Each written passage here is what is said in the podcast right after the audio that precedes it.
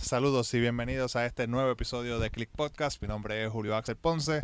Nuestro invitado para este episodio es Edgar Xavier Vargas. Edgar es el nuevo director de comunicaciones de los Indios de Mayagüez del BCN. También es fundador de Huella Deportiva, una plataforma que sigue a todos los equipos de la Universidad de Puerto Rico, el recinto de Mayagüez, en la acción de la LAI. Hablamos con Edgar de cómo fue intern del equipo que ahora es director de comunicaciones, la fundación de Huella Deportiva, cómo empezó este movimiento.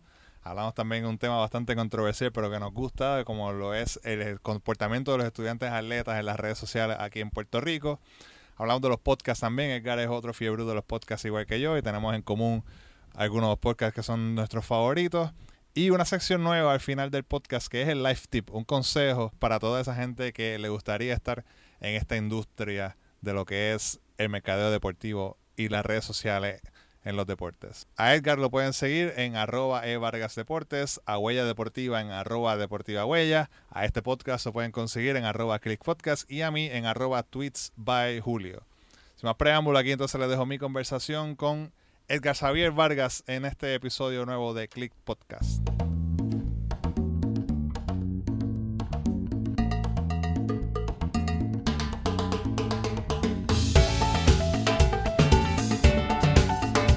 Eh, Edgar, gracias, primero que, nada, ¿verdad? Por, aceptar la invitación. Seguro, un placer y, y lo felicito. Yo siempre he sido fanático de este podcast desde el principio cuando Empezaron con, con, Emilio, creo que fue, con Emilio Pérez, cuando hicieron después el de Edwin, después el del muchacho de allá España, creo que era este y del, y del Cortés también. Así que he escuchado todas las versiones y estoy honrado, honrado más que todo por estar aquí. No, gracias, gracias a ti por, por, por ser parte también y por, ¿verdad? por, apoyar el, el, podcast que, bueno, como si lo has escuchado, pues sabes obviamente la, la, la, la idea de, de, dónde viene, que es que mucha gente está haciendo lo que nosotros hacemos, ¿verdad? Lo que el mercadeo digital, específicamente en los deportes, pero pues no había esa plataforma como que para, para, entrevistar a la gente y conocer su historia y conocer eh, cómo empezaron, qué estaban haciendo y qué es lo próximo que quieren hacer. Y pues eso es obviamente... Y pues, gente como Hilde Cortés, obviamente que es social media manager de, la Federación Española, que obviamente eso es algo... eso, es un, como un trabajo que cualquiera de nosotros quisiera, ¿verdad? Sí, es un dream job para muchos. Sí, definitivamente. Este, tú, como muchos de nosotros, casi todos nosotros, empezaste como intern, ¿verdad? Empezaste este, eh, intern en, los indios de Mayagüez de Baloncesto Superior Nacional. Cuéntanos de esa historia. Fue, tú te metiste ahí de caripelado, dijiste, yo quiero hacer esto. sí, así, así mismo fue. Yo, em, eh, yo empiezo con todo este rollo porque empecé a, hacer, empecé a transmitir juegos como radio per se para la Universidad de, pues, de Puerto Rico, el recinto universitario de Mayagüez. Entonces me, me, apasionó, me apasionó lo que era esto de las comunicaciones deportivas. Yo pensaba en algún, yo pensaba cuando estaba en high school estudiar algo con comunicaciones, pero por distintos motivos me fui para el colegio. Este, entonces como que siempre estaba esa vena, esa vena de comunicaciones y entonces cuando empiezo a narrar el juego, eh, me enamoré por completo de todo este rollo. Entonces yo digo que, pues, como me enamoré tanto, yo dije, pues, quiero hacerlo otro nivel. Entonces yo nunca había escuchado de, experiencia aquí en Puerto Rico para este tipo de como internados con distintos equipos del BCN. So, so, yo preparé mi resumen, que para ese tiempo yo estaba en mi segundo año de universidad, no tenía absolutamente nada. Este, y fui a la oficina de, pues, del, del, apoderado de los indios de Mayagüez, que en aquel tiempo era Hito Vargas. Le toqué la puerta y ya tú sabes, como, como cualquier otro, empecé a hablar, le dije, mira, mi saludo, mi nombre es Edgar, me interesaría hacer, me interesaría aprender junto a esta franquicia. Y fue, y, yo, me dijeron, pues deja resumen, y dejé resumen y no me llamaban, no me llamaban, no me llamaban. Yo daba updates todos los días, yo llamaba casi todos los días, estaba hostigando casi a la secretaria, hasta que en un momento, este, la secretaria de Ito me dijo, mira, este, pasa tal día por el, por el juego. Este, lógicamente tuve que pagar la taquilla. Y una vez estuve allí, conocí a Ito Vargas y Ito Vargas me conectó con, con, con las personas que estaban corriéndole lo que era redes sociales en ese momento.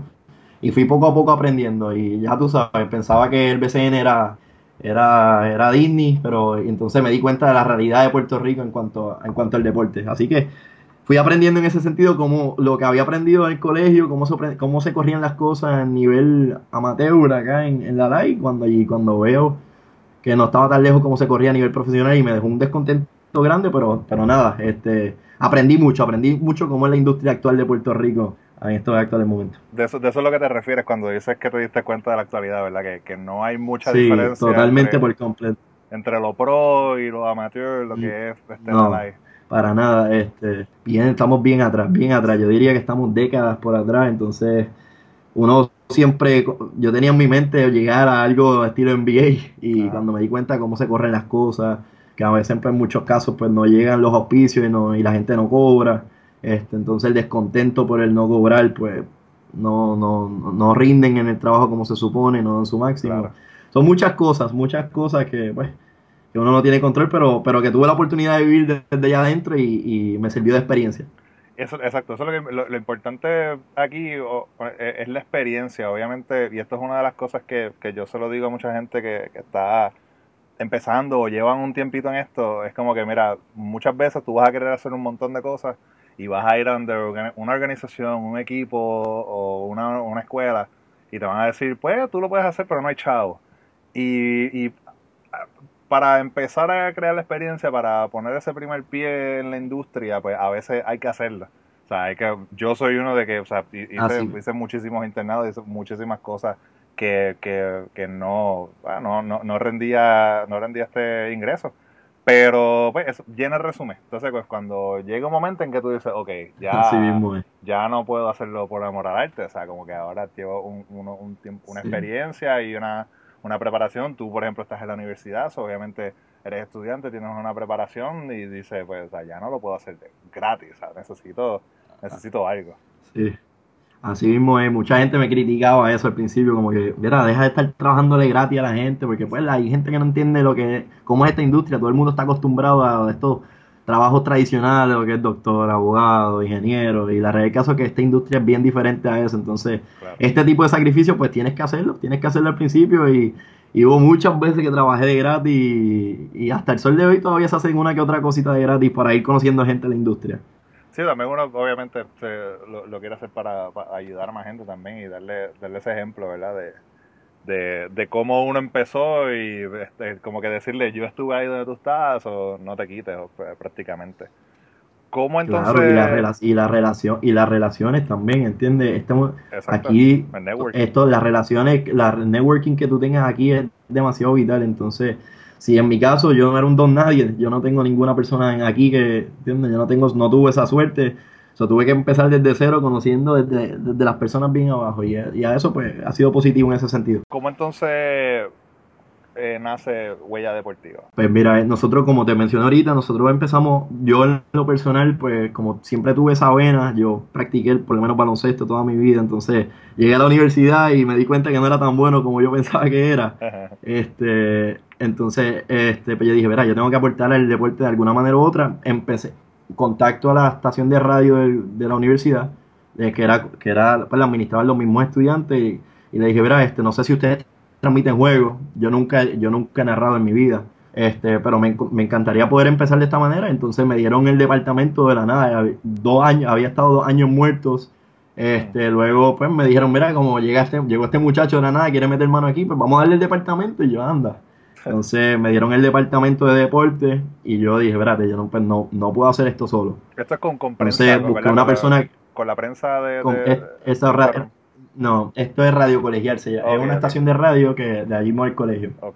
Entonces, este, comencé, busqué una persona que yo veía pues que, que en, el, en mis años de high school este, pues me habíamos colaborado en unos proyectos extracurriculares que sabía que el muchacho editaba videos y todo este tipo de cosas. Y yo dije, espera, pues yo lo voy a citar a él para hacer unos proyectos en cuanto a redes sociales que tenía en mente, que eran unos videos reportajes, para darle, para que la gente conociera a los estudiantes atletas, y varias, pues, varios proyectos, como entre ellos el diseño gráfico, él también el muchacho me ayudó al principio para hacer promociones para los juegos, y fuimos poco a poco él y yo. Entonces, yo el primer juego que narré en mi vida fue allí. Yo nunca había ido, inclusive nunca había ido a un juego, nunca había ido a un juego en la universidad, y el primero que fui fue a narrar. Y fue voleibol para en ese sentido. Entonces empecé poco a poco, tampoco dominaba el deporte del voleibol, yo no quiero escuchar cómo eran esas narraciones, pero, pero fuimos poco a poco. este, las personas se fueron, varios estudiantes se fueron, se fueron entusiasma, pues, entusiasmando con el proyecto porque no, no, estábamos allí siempre en los juegos, narrando y era una experiencia bien diferente. Entonces ahí fuimos reclutando poco a poco. Nada, llegó un momento en que en que al final del año éramos como siete, entonces estábamos en el boom del voleibol cuando quedamos, estábamos en la final, entonces nosotros dijimos, verá, esto tenemos que ponerle video a esto para llegar a otro nivel, tenemos que ponerle visual a las transmisiones. Le pusimos visual a pues, las personas que estaban a cargo de la estación no les gustó, dijeron, mira, y nos cerraron el departamento de deporte cuando le habíamos hecho. Eh, había un incremento en las redes sociales de más de mil likes, habíamos hecho un muy buen trabajo, nos cerraron el departamento por completo. Y ahí que no todos los siete que estábamos en ese momento nos sentamos y decimos, mira, ¿qué vamos a hacer? Vamos a seguir con este proyecto. Y así mismo fue, vamos a meterle mano, empezamos con el branding de lo que es Huella Deportiva, nos reunimos con el departamento atlético del colegio y le dijimos, mira, este, nosotros queremos hacer esto. Cuando nosotros narrábamos juegos para Radio Colegial, simplemente te cubríamos baloncesto y voleibol, porque eran los deportes más grandes. Si ustedes nos dan unas ayudas, pues nosotros te podemos cubrir todo, todo, todos los deportes y podemos implementar una plataforma de multimedia algo que no, sea, que no, que no hay en la live. Y entonces, pues gracias a Dios, el departamento atlético nos apoyaron, nos dieron exenciones de matrícula, nos dieron distintas ayudas y, fuimos poco a poco. Y de siete que éramos, hoy en día pues somos 30. Y así que ha sido un proceso bien largo, pero bien bonito. Es interesante eso, antes lo que dices de, de, las narraciones, ninguno de que nosotros que empezamos a narrar, yo también narré fútbol un montón de tiempo, ¿no? No queremos escuchar esas primeras narraciones. uno no sabe. Para nada, entre más escondidas esté mejor. Pero qué interesante eso, de, eh, como menciona, que ustedes fueron directamente al, al departamento atlético y les pidieron la ayuda. O sea, no fue de que vino la idea, vamos a hacer esto y vamos a hacerlo por, por nuestro lado. O sea, como que ustedes obviamente buscaron eh, ayuda oficial de, de, la universidad. Claro, es que Julio era bien, bien difícil. A veces uno, eh, uno fiebre, pero narrar por amor al arte, o a veces uno tenía un juego y entonces nosotros le metimos mucho compromiso al proyecto, en el inicio del proyecto. Entonces decíamos, espera, pero ahora mismo no tenemos ninguna ayuda, simplemente lo hacíamos por amor al arte. Entonces como, como lo que queríamos hacer era algo mucho más grande, pues yo decía, pues dijimos, verá, aquí, aquí vamos a necesitar ayuda del departamento atlético y ellos, y, le, ofrecimos todo el paquete, verá, todas las disciplinas te las vamos a cubrir de igual manera, vamos a hacer, vamos a, vamos a elevar nuestro nivel de juego, vamos, y, y gracias a Dios ellos no, nos apoyaron sin, sin pensarlo, como yo, nos habían visto trabajando bajo radio colegial al principio, pues una vez le presentamos el proyecto, ya, ya, los, ya nos conocían, ya sabíamos cómo trabajábamos, y fue más fácil en ese sentido. ¿Cómo fue la reacción de, los estudiantes y de los estudiantes atletas cuando vieron que de repente todas las noches había estaba esta mesa con, transmisiones? Sí, pues nosotros eh, el, al principio ellos como que, como, como estábamos adentrándonos en lo que era la industria, pues en lo que era esto de, narración y todo este tipo de cosas, pues al principio no nos, como que yo, nosotros mismos estamos bien claros que no nos respetaban tanto, a veces como que estaba un poquito reacio a quiénes son estos, qué están haciendo, porque no se había visto nunca, por lo menos en nuestra institución. Entonces, una vez fuimos dando contenido de valor, empezamos a hacer las cosas como se supone, cuando la gente vio el compromiso y que, y pues que estábamos haciendo algo de calidad, que no simplemente era siete locos haciendo lo que eras ahí, sino que era algo bien profesional lo que estábamos tratando de, de hacer, pues ellos fueron respetándonos y, y no fue y, y, pues se fueron acercando. Entonces ya tú nunca había nada no, no había esto. Entonces una vez ellos empiezan a verse en las promociones empiezan a ver que, que los entrevistamos luego del juego pues se fueron entusiasmando y hoy en día pues, los, los mismos estudiantes atletas son locos con este proyecto. Ellos mismos nos colaboran a veces cuando estamos en, cuando son juegos como visitantes que no, no tenemos la oportunidad de ir por, porque estamos estudiando somos todos estudiantes. Pues ellos mismos nos ofrecen resultados nos dice, mira, hizo esto, si quieres puedes promocionarlo de esta manera y ellos mismos pues nos colaboran, son como quien dice nuestros corresponsales. Eh, inclusive los exatletas están tan súper entusiasmados y están como quien dice celosos porque, ah, si hubiese esta huella deportiva en mis años de competencia, qué, qué bueno hubiese sido. Pero no llegó el, llegó el barco un poquito tarde. Eso, es qué interesante que, que menciones eso, porque de hecho hace poco estaba hablando con, con, con, con, una, con una chica que también está en esta, en esta industria y le estaba mencionando de, de, de, que ella también, ¿verdad? Quizás empezara algo similar en su universidad. Y yo le decía, chica, si yo estuviera en la universidad, ya lo, yo lo hubiese, lo hubiese inventado. Porque, o sea, es, como que es un, fue un momento, es un momento este ideal para que, pues con la, inmediatez de las redes sociales, todo el mundo tiene su smartphone, eh, todo el mundo está pegado a lo que es Facebook y Twitter, pues es un momento perfecto para que gente que, conozca y que tenga la pasión, pues digan, tú sabes que, mira, vamos a, vamos a, vamos a organizarnos y vamos a, obviamente pues a darle, a darle la exposición que se merece la universidad, y no solamente la universidad, porque obviamente o sea, el, colegio no juega solo, viene otra universidad, entonces pues quizá el, el, que es de, de, qué sé yo, de, de Caribbean, que está por acá en Bayamón, pues quiere seguir lo que está pasando con su equipo, pero no puede porque como tú dices, está, está estudiando, pues puede, puede seguir esa transmisión que ustedes tienen y pues también se, se ve, se ve ese, crece obviamente lo que es la marca de, de, de, lo que es huella deportiva, también obviamente se ve esta resistencia deportiva que fue, que es un, un un este pionero en esto. un exacto sí, de, los, de los primeros y es un, una plataforma eh, bien, similar a lo que usted está haciendo que veo que ustedes también se cooperan entre sí o sea no es como sí no eso es... tienen mucha cooperación.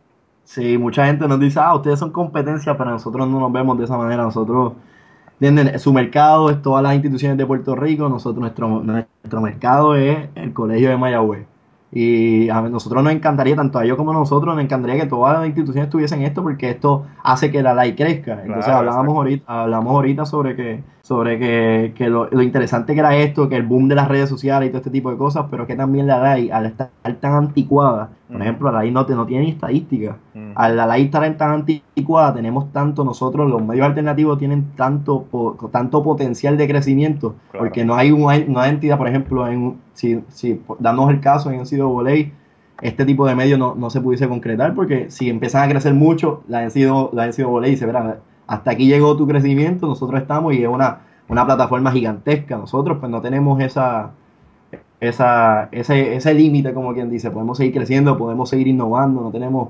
estamos buscando, somos fiebre, vemos las distintas redes sociales de los equipos profesionales, vemos cómo lo podemos implementar nosotros, así que es bien, bien dinámico esto y bien, nos encanta. Sí, que en, todo paso ustedes dieron el, el, el, primer paso antes que la LAI, antes que la organización, que aunque debería ser, ¿verdad? Que, que, que, sea la LAI quien quizás tenga, en un mundo ideal, ¿verdad? Si, si la situación socioeconómica estuviese mucho mejor, pues que, que la LAI fuese como que el overseer, ¿verdad? Que, manejar, ok, está, Huella Deportiva está acá en el oeste, tengo Resistencia, tengo esta gente por acá por Humacao, tengo esta gente en Ponce, pero, ¿verdad? Todos trabajamos en conjunto, manejado por estudiantes de la misma de la misma universidad, que eso sería lo, lo ideal que, que, que, pudiera hacer la LAI, porque eso obviamente ayuda eh, a los equipos, ayuda a los estudiantes, ayuda a las instituciones, ayuda a lo, a lo que es la LAI como, como como marca, llegando, pueden llegar más esa gente, auspiciadores y, y, es que no hay, no hay visión, no hay visión porque si, si hubiese esa visión, ¿entiendes? Tú, cada, cada institución tiene su propio equipo. Hay, eh, tú puedes asignarle, tú tienes estudiantes de, de estadística, de mismos casos de biología que pudiesen hacer eh, investigaciones con los mismos estudiantes atletas de sus instituciones, pero no hay visión. Eh, todo el mundo piensa que la ley es simplemente justa y, y va mucho más allá que esto. Exacto, eso es una cosa que siempre yo he comentado con Edwin, que la gente piensa que la, la, ley es justa ir a Ponce o Mayagüez a beber los jueves, el sábado ver a la gente correr y brincar y después y se van a beber de nuevo. y después para la playa. y, y, es, tanto, yo que por lo menos he estado, seguí mayormente el, el fútbol eh, femenino eh, con especialmente la, eh, la Jerezana, ese tiempo que las Jerezanas ganaron este, los, los, cinco, cinco campeonatos de, de, fútbol. Estuve narrando un montón, un montón de, un montón de juegos de ella. Brutal. Que, o sea, es más que eso y el sacrificio que esas, nenas dan, porque, o sea, no solamente son estudiantes, tienen que estar en sus clases, tienen que coger exámenes, tienen que estudiar más, tienen que estar entrenando casi todos los días. Más muchas trabajan también porque tienen que bandearse. Tienen, tienen que, o sea, la, la, sesión de matrícula o lo que sea que le dan no es suficiente, tienen que tener su trabajo también, su vida personal, o sea, que he visto, yo vi el sacrificio de, de, o sea, de cerca con esas muchachas y con los muchachos también, o sea, después pasa que con ellas estuve más de cerca porque fue la, la, temporada que, que más seguimos pero es un sacrificio fuerte lo que hacen estos estudiantes atletas y, y, y, se merecen, ¿verdad? Más, eh, muchísimo más apoyo. Y entonces estas organizaciones así como, como, la, como la tuya, pues obviamente les dan, les dan muchísimo apoyo para que pues por lo menos se sientan de que, o sea, no estás solamente pues jugando porque te gusta, pues tienes a gente que, que, que le interesa lo que tú estás haciendo y te están llevando, aunque sea tus estadísticas quizás por la temporada o algo, o sea, si de casualidad tienen en la, en la mira ser un poco profesional, pues también tienen ahí una base de datos que puede decir, pues mira, pues aquí hay un juego, quizás que puedo coger unos highlights, algunas fotos. Así mismo es. Y eso es un apoyo, un apoyo completo a los estudiantes atletas. En el caso, por ejemplo, por dar un caso, el año pasado un muchacho del colegio pues, fue, se tiró al pote del BCN, fue seleccionado y nosotros le fuimos los que le, él, se nos acercó a nosotros y dijo, mira, yo, yo necesito highlights para, para enviarse a los distintos equipos del BCN, nosotros le trabajamos los highlights, se los enviamos, que en ese sentido pues estamos ayudando al propio atleta a mercadearse a sí mismo, o estamos mercadeando a ellos ante, ante diferentes pues este, entidades. Que, que es bien, otro bien servicio, otro servicio que, que, que, hace falta, que en Estados Unidos está choreto, aquí bien poco, y bueno, otro servicio que ahí ustedes pueden decir, vamos a meternos en esto también, vamos a darle ese tipo de ayuda. Hay mucho, hay mucho, mucho potencial y, si, si, otra, si en otros países lo hacen, pues nosotros podemos hacerlo, ¿entiendes? Nosotros, aunque si, si las cosas no salen, nos buscamos la manera de hacerlas, aunque tengamos mucho menos recursos, siempre, siempre buscamos la manera de, dar la milla extra. Cuéntame entonces lo que tu experiencia en, el Sports Biz Class, o sea, cuéntanos obviamente qué es, cómo llegas allí, qué, qué te motivó a, a, llegar hasta allá. Pues yo acabé mi año con Huella, en mi verano estaba mi papá vive en Miami, este, estaba con él junto a mi hermano y estuvimos hablando y él me menciona sobre. Él me dice, mira Edgar, el otro día estaba escuchando un podcast de, y eh, hablaron sobre esto y, como que pues, pensé en ti cuando lo escuché y yo empecé a averiguar sobre lo que era Sport Business Classroom porque ni, ni ellos mismos le habían dado mucha promoción. Entonces empecé a averiguar, a, empecé a averiguar lo que era. lo que son 25 tweets nada más.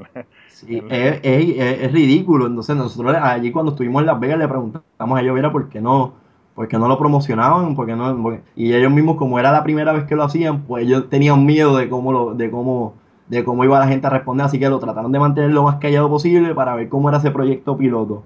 Y resultó un palo. Y este año se supone que dijeron que iban a dar más promoción, pero hasta ahora no he visto mucha. Pero entonces nada, el Sport Business Classroom es un, es un programa, es un bootcamp de una semana en Las Vegas, en donde pues, personas a nivel mundial pues aplican este, y escogen a 35 nada más. Entonces, esos 35 personas pues tienen cuatro diferentes programas, o sea, el bootcamp tiene cuatro diferentes vertientes. Era CBA para, para que eran los, esas personas que están en la industria que les apasiona lo que es contratos, este, salary cap, este tipo de cosas. Y era todo especializado en, baloncesto. También estaban para las personas que están interesados en lo que es narración, en lo que es estar en, al frente de las cámaras. Estaba el de Social Media and Branding, que ese fue en el cual yo estuve. Y también el último era este eh, de scoutear, Scouting and Analytics. Que es uno de, que es como quien dice el futuro de, del, por lo menos del deporte del baloncesto, las analíticas eh, nada, nos, nos, dividíamos en esos cuatro departamentos y entonces era como una como, como universidad. Por la mañana nos quedábamos todos en un mismo hotel. Entonces pues corría, nos quedábamos todos en un mismo hotel. Eso fue en Las Vegas porque corría simultáneo al NBA Summer League. Entonces los instructores, que, que, eran parte, todos los instructores eran gente que trabajaba con los equipos de la NBA. Por ejemplo, el mío en mi caso el instructor que, que, corrió el programa era el director de comunicaciones de los Clippers. Entiende que era gente elite, elite, elite, que era una oportunidad inmensa para hacer networking. Entonces, ellos tenían, se levantaban temprano, por ejemplo, ya a las 7 de la mañana, había que, eh, si habían horas de oficina de los instructores y tú ibas, pues dabas la vuelta y le presentabas dudas, le presentabas este, cosas que habías visto que no entendías, que ellos te las explicaban ahí mientras desayunaban. Luego a las 8 nos íbamos para el parque, para la cancha donde corría el Summer League Estábamos por la mañana de 8 a 12 escuchando charlas, escuchando eh, en talleres. Este, entonces las charlas eran con gente de élite, por ejemplo, Adrian Wojnarowski, eh, este, Masayo Ujiri, que es el, presidente de Toronto, Mike D'Antoni, Scott Brooks, gente que entiende que uno yo en mi caso que yo los veía desde chiquito en videojuegos en televisión y yo decía qué diablo yo lo estoy viendo aquí en persona los ves en y estoy e escuchando. estaba acostumbrado a verlo en ESPN Exactamente, yo los veía ahí, yo, yo, no, yo no me lo creía. Entonces estábamos en la mañana escuchando charlas eh, y después por la tarde pues nos asignaban diferentes actividades. Por ejemplo, en nuestro caso, como yo estaba en social media branding, lógicamente nos ponían a correr todas las bases un poquito para que tuviésemos un poquito de experiencia en cada una de ellas, pero estaban más enfocados en tu área. En el mío nos asignaban, qué sé yo, no, el, el, director de comunicaciones de los Clippers se sentaba una hora, media hora antes de un juego con nosotros y nos decía, ok, antes de un juego nosotros acostumbramos a hacer esto, veíamos el roster, sacábamos los nicknames, buscábamos los Twitter, los handles de Twitter y de Snapchat de todos los jugadores, este, y nos preparaba como que hacíamos un pregame antes del juego y durante el juego pues nos ponían a tuitear. Decían, tú eh, nos dividían, por ejemplo, Edgar, te toca de este juego te toca tuitear como si tú fuese el equipo, del juego eran los Lakers contra contra Boston, Edgar, te toca a ti tuitear como si fuesen los Lakers. Y al otro muchacho te toca tuitear como si fuese Boston. como si fuésemos la cuenta, como si fuese la cuenta. Oh, exacto. O sea, en su cuenta, me imagino que. En nuestras cuentas personales. exacto. Nos inventamos un hashtag y después a través del hashtag, pues el, el muchacho pues iba este, viendo cómo, cómo nosotros íbamos. Después se sentaba cuando acababa la mitad, se sentaba y nos decía, mira, esto podemos mejorarle esto me encantó como lo hiciste, podemos añadirle esto y qué tal si hacemos esto, qué tal si implementamos GIFs en el tweet y todo este tipo de cosas que uno fue aprendiendo y eran updates constantes y críticas constructivas constantemente. Así que eh, fue súper positivo, yo aprendí bastante en, ahí. Y más uno que uno no está, por lo menos yo en mi caso, yo estaba acostumbrado a tuitear en español, en, para huella deportiva, pero cuando tenía que tuitear en inglés, pues uno tenía que bandearse también un poquito. Este, entonces, pues así, así corrían así corrieron los 10 días, era, no, fue más de una semana, fueron 10 días lo que estuvimos por allá.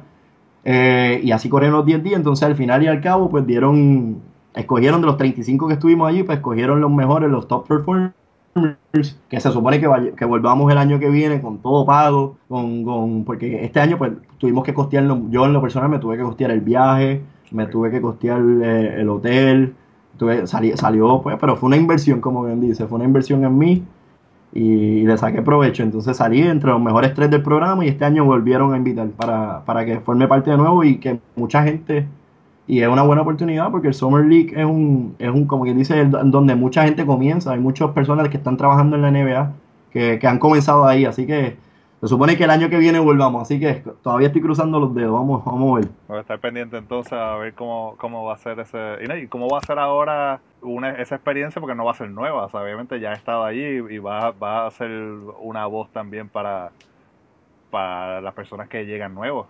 Y, me imagino que, irán a donde, a, irán a donde, a donde ti a, pedirte sobre tu experiencia. Pero qué interesante lo que mencionas de, que, de, de que estabas trabajando o sea, mano a mano con, con, con, con los mismos directores de comunicaciones de, de, de los equipos, gente que, que, pues, dependiendo, yo sigo a, a varios de ellos en, en, en, Twitter también y tú ves como, pues, como hablan y como a veces, muchos de ellos usan el Twitter, no lo usan para trabajar, o sea, no lo, no lo tienen como que algo profesional y no, no discuten la manera en que van a hacer las cosas o algo así. Algunos sí, pero la mayoría lo usan como que pues para, para, para despejarse y para vacilar también y para comentar en, en, los juegos. Que obviamente eso también a la, a, la, a, la fanaticada le gusta porque el que sepa el que sea un poco nerd de esto como nosotros, pues va a querer seguir al equipo y va a querer seguir al que, que corre las redes sociales, al que al, artista gráfico y ver cómo, ver cómo, cómo evoluciona. Inclusive, inclusive, sí, inclusive, no sé si te acuerdas hace un tiempo atrás que votaron al, al, al que le manejaba el Twitter creo que fue a Houston. De los Rockets. Él puso un emoji que lo votaron por haber, pues, eh, puso un emoji disparándole a, a, un caballo porque le habían ganado a, Dallas o, fue, o al revés, no entiendo cómo fue la cosa. Sí, él, estuvo allí, hablamos sobre esa experiencia. Él, ah, es un payaso, él es un payaso. El hombre estuvo allí. En él estuvo allí, habló sobre esa experiencia. Sí, él estuvo allí. Sí, el, el tweet fue que Houston eliminó a Dallas y puso el emoji de un caballo con el emoji de la pistola, que ahora es la pistolita de agua, pero obviamente antes era como una pistola de verdad. Y decía como que, este, don't worry, it, will be over soon, pues obviamente eh, haciendo alusión a, cuando ponen a dormir a los caballos prácticamente, ¿verdad? Que, que, que con un disparo. Y obviamente eso, eso mucha gente lo vio lo vio en como como funny como wow de verdad que otra gente lo vio como no no, no bueno, alguna vez se sintieron ofendidos, pero más como que pues eso no, no, no debería ser algo que esté viniendo de una, de una cuenta oficial, ¿verdad? De, de, una cuenta oficial, exacto. Pero eso una, una línea, es una línea bien, bien, o sea, a veces casi ni se ve bien fina. Porque, y eso era, era alguna de las reacciones que leía después de, de, que ese chamaco eh, lo, lo, lo, despidieran. Porque es como que la NBA y los equipos prácticamente te piden, ¿verdad? Que, que, que tip the line, como que eh, push the envelope, ¿verdad? Sé, edgy, sé gracioso. Pero no hay un límite, tú estableces tu propio límite. Exacto, pero, pero no te dicen, pero llega hasta aquí. O sea, después de ahí no te pasa. Entonces, pues, piden que, que, por eso obviamente viene también eh, a, esto, toma en consideración un montón el criterio de, de, social media manager, de la persona que está escribiendo. Que cuando escribes el tweet, si tú dices, mm, debería escribirlo, pues ahí, que es una, es una regla que todos los que estamos en Twitter deberíamos seguir. Pero, pero este, eso es una de las... Se supone que un tweet... ¿eh? en un tweet lo chequean, por lo menos el director de los Clippers, eh, su ética de trabajo, es, como, como han pasado ese tipo de casos, él nos ha hablado sobre eso mismo, pues.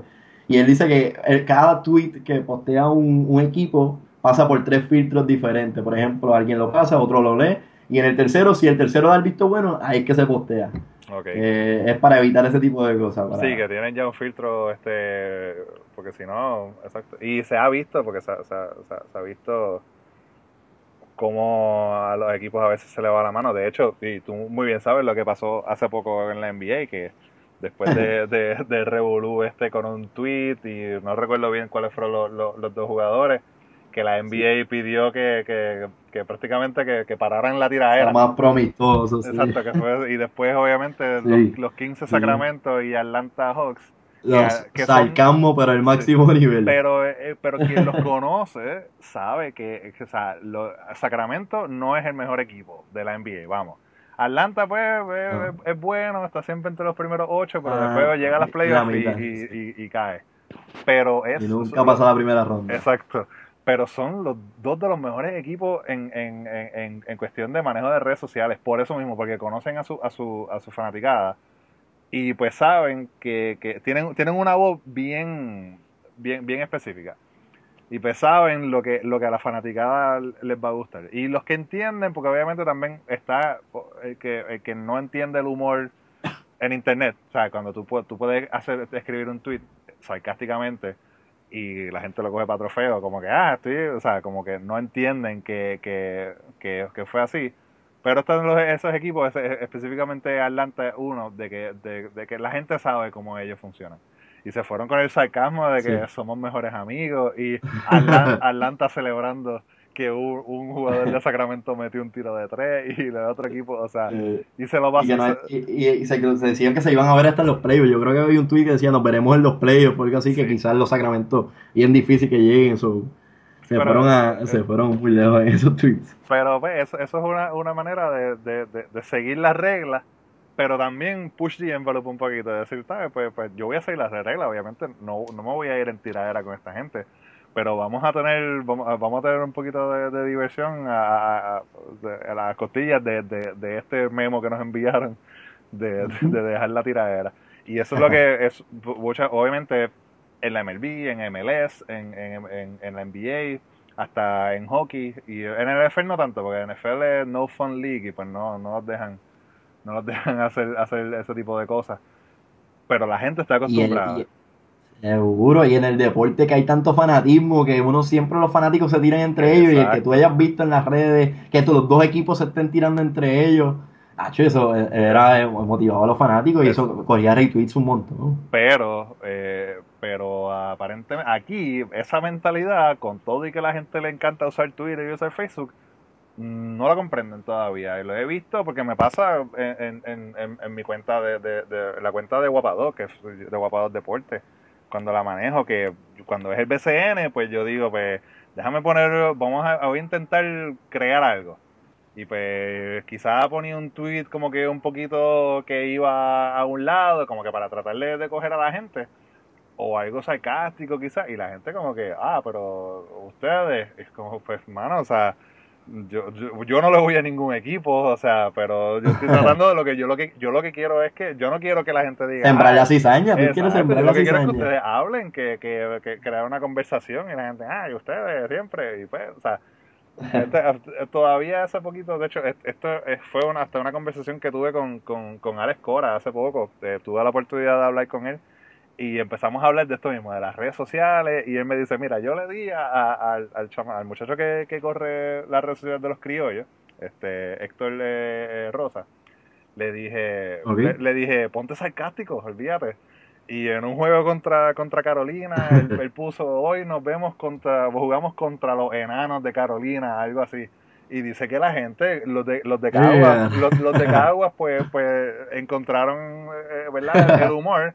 Y los de la gente de Carolina estaba ofendida, ¿cómo ustedes van a hacer esto? Pero, o sea, pues sí, es vacilón, o sea, no es que vamos a pelear, vamos a jugar, pero vamos a vacilar un rato. Y pues, o sea, eso, eso cuando no está la, la cuando no está la la atmósfera, como que la, esa cultura de en las redes sociales, tan, tan, tan adentro en la gente también, pues eso es lo que pasa, se pierde ese chiste, se pierde ese, ese, ese, ese edge, se pierde la gente y pues no todo el mundo lo, lo, comprende, entonces pues eh, pasa esto, que entonces que dice, pues para no, para no estar teniendo que decir, mira, fue un chiste, pues mejor me voy light.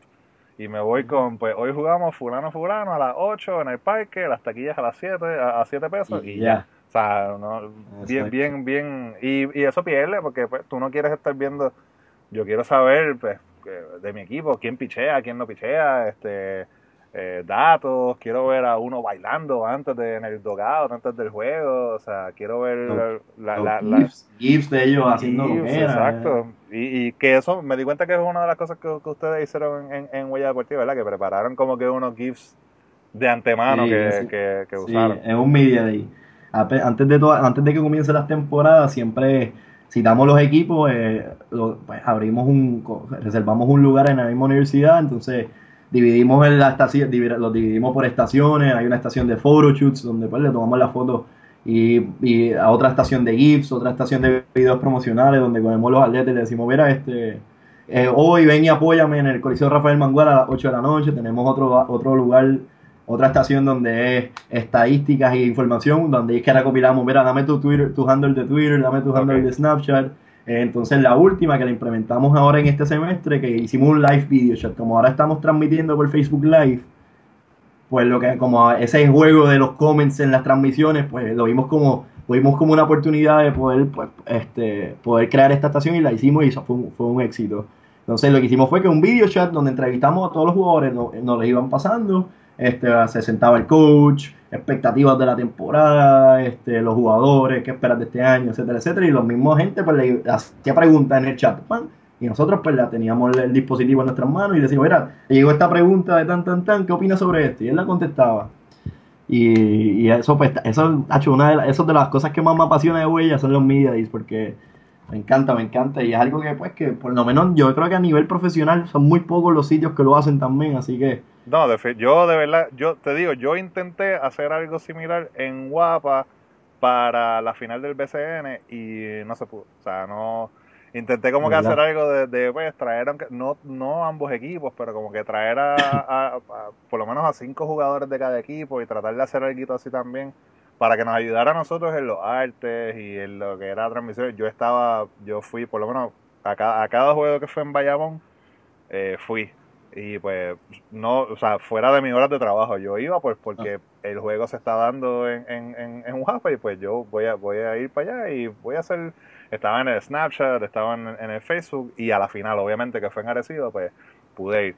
Pero de verdad que yo intenté hacer algo similar, pero pues, por, por muchísimas razones, con razones de los equipos también, pues, pues no, no, no, no, no se pudo hacer no lo descarto, obviamente, para, para, para la próxima temporada también. Sí, no, eh, eso es buenísimo porque ahí los tienes, sacas el material para promoción. Por ejemplo, nosotros eh, cuando comenzamos este año, en agosto, sacamos material para Navidad, cogimos, nos traímos cosas de Halloween, nos traímos cosas de Navidad y le enganchamos los gorritos de Navidad a los, a atletas. Entonces ya el día de Navidad, pues no teníamos que decirle, setarlos a mitad de temporada. Mira, puedes pasar este día por, por, el, por el sitio para hacer, para que tenemos esta idea, sino que ya se eh, a ese día recopilamos absolutamente todo, todo, todo. Sí, que ahí es, ahí es break, o sea, es break de, de, de, aprovechar todo eso. Y de verdad que ese, día está excelente, te felicito de verdad porque no, obviamente no sé cualquier si hay alguna otra organización que, que lo haga, pero de verdad que de que ustedes lo hagan y que obviamente los estudiantes atletas vean que, que se están preparando y que eso esto no es ir allí por abrir una computadora y sacar un micrófono y narrar, o sea, esto es algo que está estructurado. Así mismo es. Hablando de, de, los estudiantes atletas, esto es un, tema que, también había hablado, mencionado con, con Edwin de resistencia deportiva y es sobre cómo se comportan esto la diferencia entre cómo se comportan los estudiantes atletas obviamente en Estados Unidos a, aquí en Puerto Rico o sea hemos visto sabemos de, de, casos de estudiantes que han perdido sus becas han perdido sus invitaciones a equipos han perdido dinero de, de equipos algunos profesionales o algunos han sido eh, suspendidos o han visto este eh, ¿verdad? la, la, la ira de la gente por comentarios, por, por tweets, por fotos, en el momento, o quizás algunas, de hace un montón de tiempo atrás, de hace años, de cuando abrieron Twitter y cuando no, o sea, no, estaban, no, no, eran de conversación nacional. Obviamente, pues hay una diferencia bien enorme entre lo que es la NCAA y lo que es la LAI. Pero ¿cómo tú ves ese comportamiento? O sea, ¿tú crees que, que, que debería, algunos estudiantes atletas deberían pues, ver un cambio o que debería la, la LAI o las instituciones supervisar un poco esto o, no supervisar tanto, pero también dar algún tipo de, de, de, de, ayuda, de decir, mira, eh, pues cuando tú eres un estudiante atleta, pues esto es lo que no deberías decir, evitar estos temas. Claro, este, pues mi experiencia, pues sigo a muchos de los atletas pues que, ya que todos, casi todos son de mi edad, ¿entiendes? Y, eso sí, hemos podido ver que, lo que tuitean o lo que escriben, pues, mayormente en Twitter, en Facebook, pues como está gran parte de sus familiares, pues son más reservados en ese sentido. Pero en Twitter, eh, a veces uno ve unas cosas que tú dices, ya, yeah, y no solamente que pueda tener repercusiones dentro de su equipo, sino que también repercusiones dentro de horas dentro como para futuras eh, experiencias laborables. A muchas de estos atletas están el enfoque de estos atletas es graduarse para ser un profesional. Entonces, si un patrono ve sus redes sociales, este, es preocupante lo que, lo que pudiesen encontrar. Yo entiendo que las instituciones no tan pudiese ser la LAI per se, pero yo entiendo que ya esto pudiese ser más, más allá en, en cuanto a los departamentos atléticos de todas las instituciones, pudiesen proveerle, qué sé yo, talleres, traer gente que sea experta en, este, en, este, en, esta, en esto, en esto y, le, y, explique a los atletas de cómo esto les pudiese perjudicar y, y, en lo personal pues conozco de casos que a veces un tweet le ha costado no jugar el próximo juego porque que quizás los directores atléticos de las instituciones no vean no tengan el acceso al Twitter todo este tipo de cosas porque ya está un poquito más anticuado y solamente pues, estén pendientes a Facebook pero a muchos coaches sí tienen acceso a Twitter y a veces ven pues, que cosas que, le, que les cuesta y que tienen repercusiones dentro de su cancha. Yo entiendo que hay que, hay que estructurar esto un poquito más porque está comparado con lo que vemos de los atletas allá en Ciudad lo que vemos acá, los tweets son bien, bien, bien diferentes. Sí, y, definitivamente estoy de acuerdo. Y, y qué bueno, o sea, bueno, que, es, bueno saber que, que, que hay algunos coaches que están pendientes también, porque puede que esté el que no le interese y solamente vaya a cochar y a ganar y ya. Pero también otros que obviamente entienden, como tú muy bien dices, que esta gente, que estos estudiantes atletas no simplemente son van a ir a jugar, o sea, están estudiando para ser profesionales, quizás no, no ser jugadores, atletas profesionales, pero sí profesionales en algún campo. Y es, bien interesante lo que tú dices, porque, por ejemplo, si tú eres alguien, eh, estudiante de mercadeo o estudiante de periodismo, o estudiante de, de, ahora hasta a veces no importa cuando vas a una a una a una, a una, una entrevista de trabajo te piden tus redes sociales te buscan en, las redes sociales. Entonces si yo voy a o sea quiero contratar a una a un estudiante de, de, de de periodismo, por ejemplo, pero cuando entro a Twitter veo que lo que está son tirando GIFs y fotos y diciendo cosas y con las indirectas que son directas. Y, sí, chacho, lo que falta es, tallar a la persona ya. Exacto, pues yo digo, pero ¿por qué? Lo que, lo que yo siempre digo cuando la gente dice, ay, a mí no me gusta Twitter, es como que, mira, mano, o sea, Twitter es, Twitter es la experiencia que tú quieras.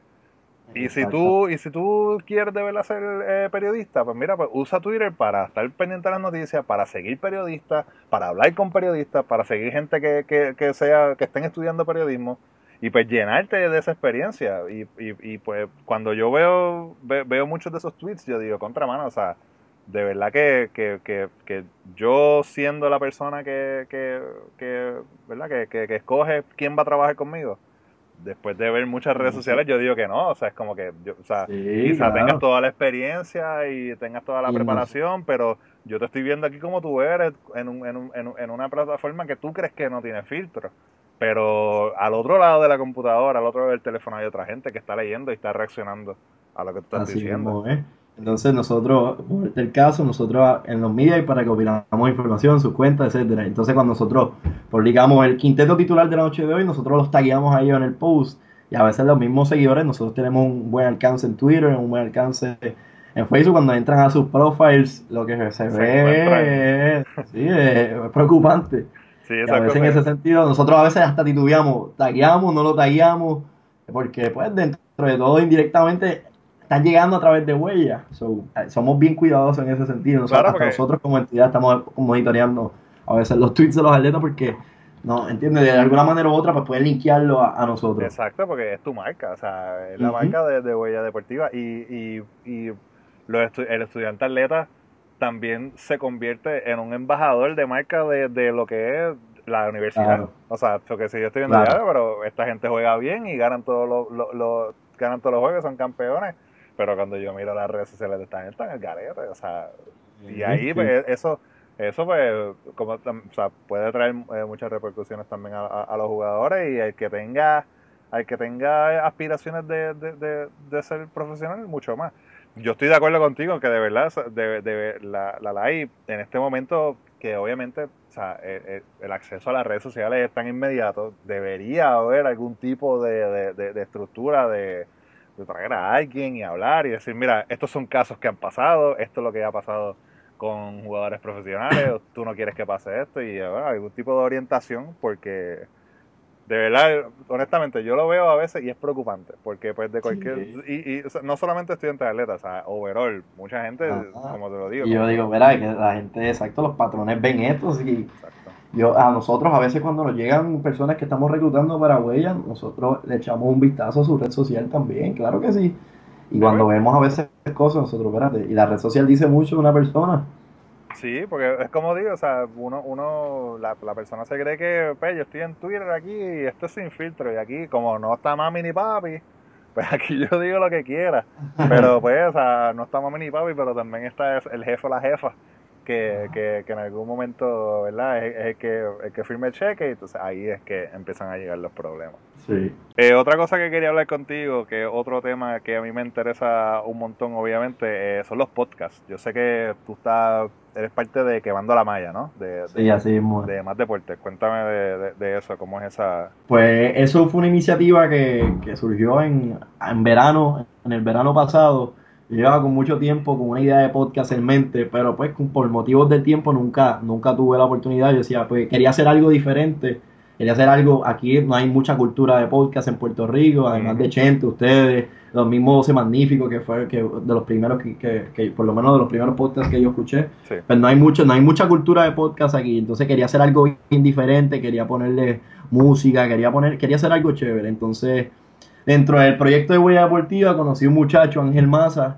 Entonces él tenía esa misma visión, pero él quería producirlo, no quería hacer parte de. Pues quería producirlo, quería, darle, quería hacer como que. Pues, y, yo lo vi como una oportunidad tanto para él para mí. Yo dije, pero esto es lo que yo estaba buscando. Yo quería grabar, pero no quería producir. él quería producir, pero no quería grabar. Y nos, nos complementamos súper bien. Este, lógicamente nos reunimos y dijimos, mira, vamos a hacer esto bien. Este, yo busqué a mi primer comentarista de radio colegial, que él, con él fue que yo creé química en esto. Y dije, pues si yo me voy a tirar esta maroma, va a ser con alguien que yo tenga química, porque esto es vital en este podcast. Entonces lo trajimos y entre y hemos ido poco a poco hablando de baloncesto local, internacional. Ahora estamos cubriendo la live un poquito, inventando poco a poco y aprendiendo, porque de todo se aprende. Así que eh, una buena oportunidad, tanto para mí como para Massa, que Ángel Massa, que, que, fue el que está creando todo esto de más Puerto Rico, también el, el pues tiene futuro en este, quiere tener futuro en esta industria, también que es una buena oportunidad para él y, él, ha aprendido bastante también. Y hemos ido creciendo juntos, estamos, estamos creciendo juntos. Es cierto lo que tú dices de, de, de, de, lo que es la cultura del podcast, comparado obviamente con Estados Unidos, que es donde más se consumen los podcasts allí, yo creo que el boom de verdad, cuando, cuando, o sea, cuando la gente aquí en Puerto Rico empezó como que a darle un poquito de, de, de, escuchar más los podcasts, fue con, no, bueno, sí, Chente, el Chente fue el local, pero yo digo, o sea, el, podcast overall fue Serial, no sé si sabes de... Ah, sí, sí, he escuchado, pero nunca, no, nunca lo he escuchado, fíjate, he escuchado sobre él, pero nunca, nunca lo he escuchado todavía. Cuando salió la primera temporada, de Serial, yo recuerdo que trabajaba en Viejo San Juan y, había gente, yo pasaba, le pasaba por el lado a la gente y la gente estaba contando de los episodios y diciendo, sí, porque el muchacho lo acusaron de que mató a la novia, pero no se sabe qué es esto. Y ahí fue como que la gente empezó a decirle, contra, espérate, si yo tengo un montón de historias aquí, tengo un iPhone o, un Android también, puedo bajar una aplicación. Y hay un montón de historias y de, de diferentes cosas, tal, porque hay podcasts de todos, obviamente.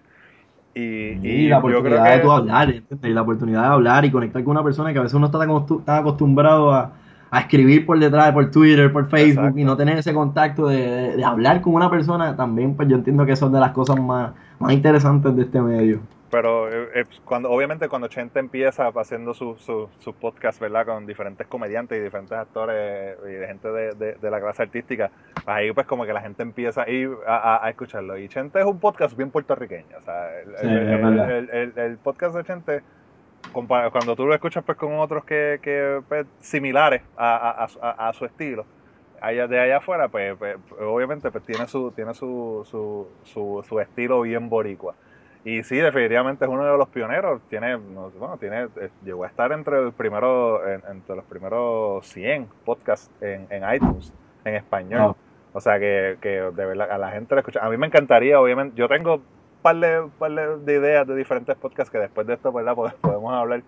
Pero, este de verdad que a mí me encantaría un poquito más de, que, la gente, ¿verdad? De, empezar a escuchar un poco más de podcast, pero yo creo que uno de, de, de, los puntos bien importantes es que aquí el, el, el commute, el, el tú ir de tu casa a tu trabajo, obviamente no es igual que en Estados Unidos. En Estados Unidos, pues mucha gente pues, o se monta en el carro, pero está 40 minutos en el carro. O se monta en el tren y está 30 minutos en el tren, o una hora en el tren. Aquí la ah. mayoría de nosotros nos montamos en el carro y 20 minutos ya estamos en el trabajo. En 20 minutos son bien pocos los podcasts que se pueden escuchar. yo tengo que sacar de mi... Yo escucho, ahora mismo escucho como tres podcasts y, la, y casi todos son de, de más de 40 minutos, casi una hora. Y yo tengo que sacar ah. como que yo decir, ok, esta hora en la oficina estoy tranquilo, no hay mucha gente hablándome, no hay mucho revolú, ahora es que voy a escucharlo. O sea, en un momento cuando yo tenía que coger, coger ama y coger tren para, y caminar hasta el trabajo, pues ahí escuchaba dos podcasts, pues estaba hora y media afuera el commit, pero o sea, esa es la diferencia que, que, que, mucha gente, entonces cuando tú llegas a tu casa, pues tú, no lo pones mientras estás cocinando o algo así, ah. porque el podcast es más más personal, es más como que pues, tú te pones los headphones, no me hablen, estoy escuchando. Yo, yo, yo siempre lo escucho cuando estoy en el gimnasio y me encanta porque esa hora yo estoy hora, hora y media, hora, y estoy escuchándola ahí y, a mucha gente me escucha música y yo siempre estoy aprendiendo porque uno aprende un montón de cosas en los podcasts. Claro, no, no todos son de entretenimiento, o sea, ah, bueno, hasta los de entretenimiento, tú, una entrevista con, con algún artista, con algún comediante, tú aprendes de lo que es la, la, la, la cultura y cómo esa persona es, quizás hasta entiendes un poquito ah. más el humor de esa persona después de que lo escuchas hablar y, y, y, y te explicas. Pero, ¿qué otro, qué, bueno, en, deportes, qué podcast tú, tú estás escuchando? Veo, vi hace poco, vi, que habías este, mencionado el de, el de, el de este hombre, Dios mío, el australiano, se me olvidó, se me olvidó el nombre. El Sports Geek. El Sports Geek, ese es buenísimo, ese, eh, a mí me gusta mucho ese, y ese en especial, el que compartí fue el de Mark Cuban, que, estuvo muy chévere. Este, ahora mismo yo, yo, tengo como, como 10, estoy suscrito como a 10 dentro de los que me gustan. Hay uno en inglés que también va con todo esto con medios, con diseño gráfico, que es Makers of Sports. Oh, tremendo. Que va mucho con el cuanto de imagen, que es muy bueno. Este, también me encanta el de Watch, que es el baloncesto puro. El vertical, el vertical. Sí, The Vertical, sí. Y también hay uno que es bien bueno, que es, de que The Vertical, pues tiene muchas vertientes, que es el de J.G. Reddick. El de Reddick. Que es el escolta de los, de los Clippers, que también, porque este, inclusive tuve la oportunidad de hablar con, le pregunté a Butch esta misma, allá en Las Vegas, y le dije, verá, este, ¿cómo ha sido ese proceso? De, de tratar de incluir a, a atletas a este proceso, porque entiendes, para ellos muchos, a veces, muchas cosas que pasan dentro del equipo se quedan dentro del equipo. Entonces vemos el caso de Gigi Reddick, que está constantemente entrevistando, los mismos atletas, los mismos compañeros de equipo dicen que siempre tiene un micrófono, siempre está en el camerino con algo, que tienes que tener cuidado con lo que hables con Gigi Reddick porque está haciendo como un reportero. Entonces él nos habló sobre eso, él nos, habló que, ha sido un proceso, Gigi Reddick, que ha sido un proceso bien, bien interesante, cómo lo han ido puliendo poco a poco, porque pues él, él no tiene ese filtro que a veces los periodistas tienen de que, ok, voy a guardar esta pregunta para lo último, porque esta pregunta es la que me va a dar rating, la que me va a, darle importancia a la entrevista. a veces la suma desde el principio, nos mencionaba cuando hay un, episodio de G. Reddick que estaba entrevistando a Steve Nash, entonces llegó en ese momento en que Toronto no tenía coach, eh, Toronto no tenía coach, eh, este, ah, pensaban en votar a Toronto, discúlpame, no, perdón, Phoenix no tenía coach, entonces pues no habían contratado a Earl Watson, que es ahora el mismo entrenador. Entonces, pues Steve Nash era una institución en Phoenix, todo este tipo de cosas.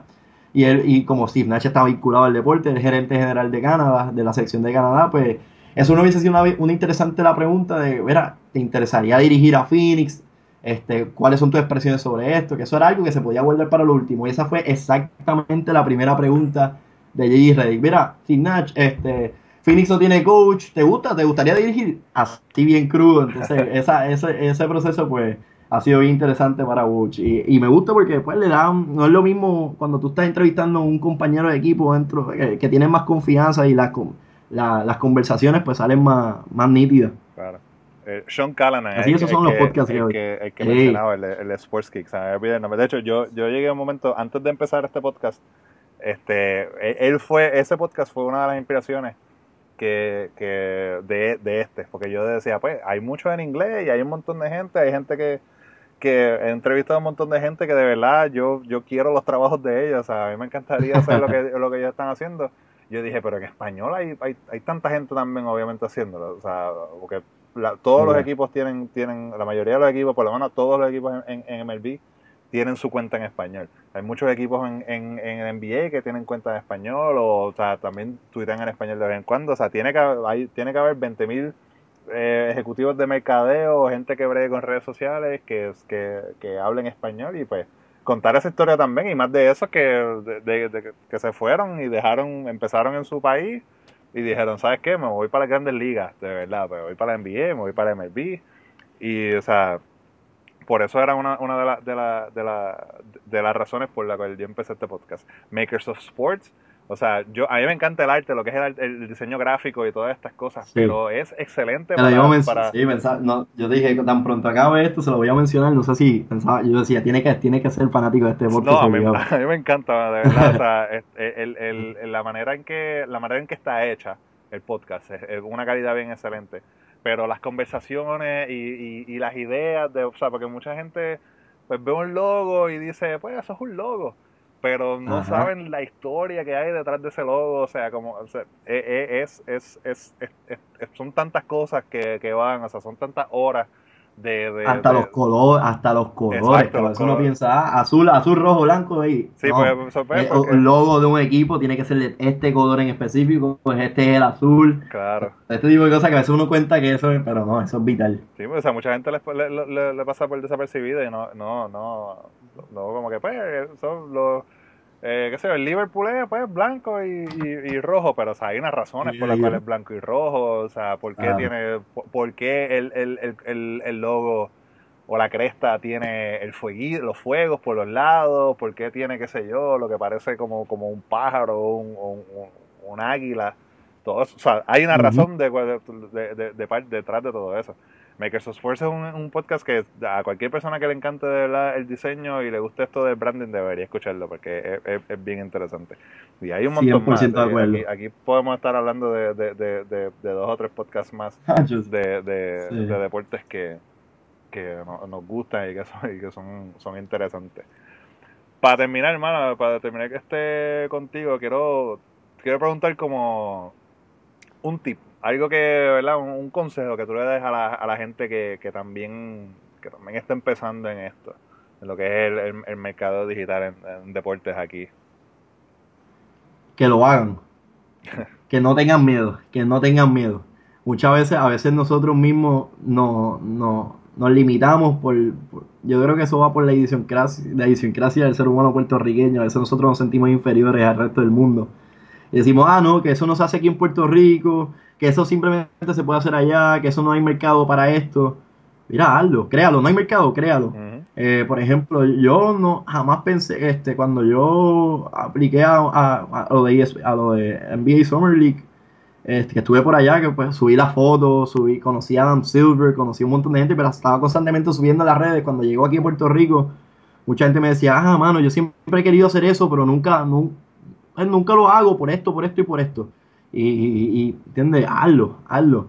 esta industria tiene tanto, tanto potencial que todavía no ha sido explotada, todavía está, como quien dice, en, en sus años teenager, todavía está bien anticuada, que podemos hacerlo y y ya es hora de que gente joven, gente refrescada, gente venga a darle otro toque, a darle otro toque a, lo que es esta industria. Ya, ya las personas que pues que, colaboraron y que pertenecieron a esta hicieron un gran trabajo y eso, pero yo entiendo que ya es hora de pasar la página y darle, darle ese refresh a, esta industria que tanto necesita, porque pues tú entras a cualquier, a cualquier lugar, pues entras a un juego de béisbol de la liga profesional, entras a un juego de BCN y lo que estás viendo es gente gente pues un poquito vieja, no estamos viendo jóvenes en las canchas. Entiendo que ya es hora de darle ese refresh para tratar de atraer público nuevo y atraer mercado joven. Es una nueva generación y es una nueva audiencia, definitivamente. Edgar, gracias de verdad, gracias por, por estar por ser parte del podcast y estar aquí con nosotros. Gracias para ti, gracias a ti, te felicito. Esto, como tú dijiste, esto nunca se había hecho, este podcast, este medio que, que, que hablara sobre estos temas. Así que es bien interesante, bien interesante y estoy bien honrado, bien honrado. Yo escuchaba, he escuchado los tres podcasts antes que este y yo dije, pues en algún momento yo tenía en mi bucket list, en algún momento quisiese salir este, y gracias a Dios pues estamos aquí. Así que un honor y, y agradecido por la oportunidad. Tremendo, mano. Gracias. Seguro.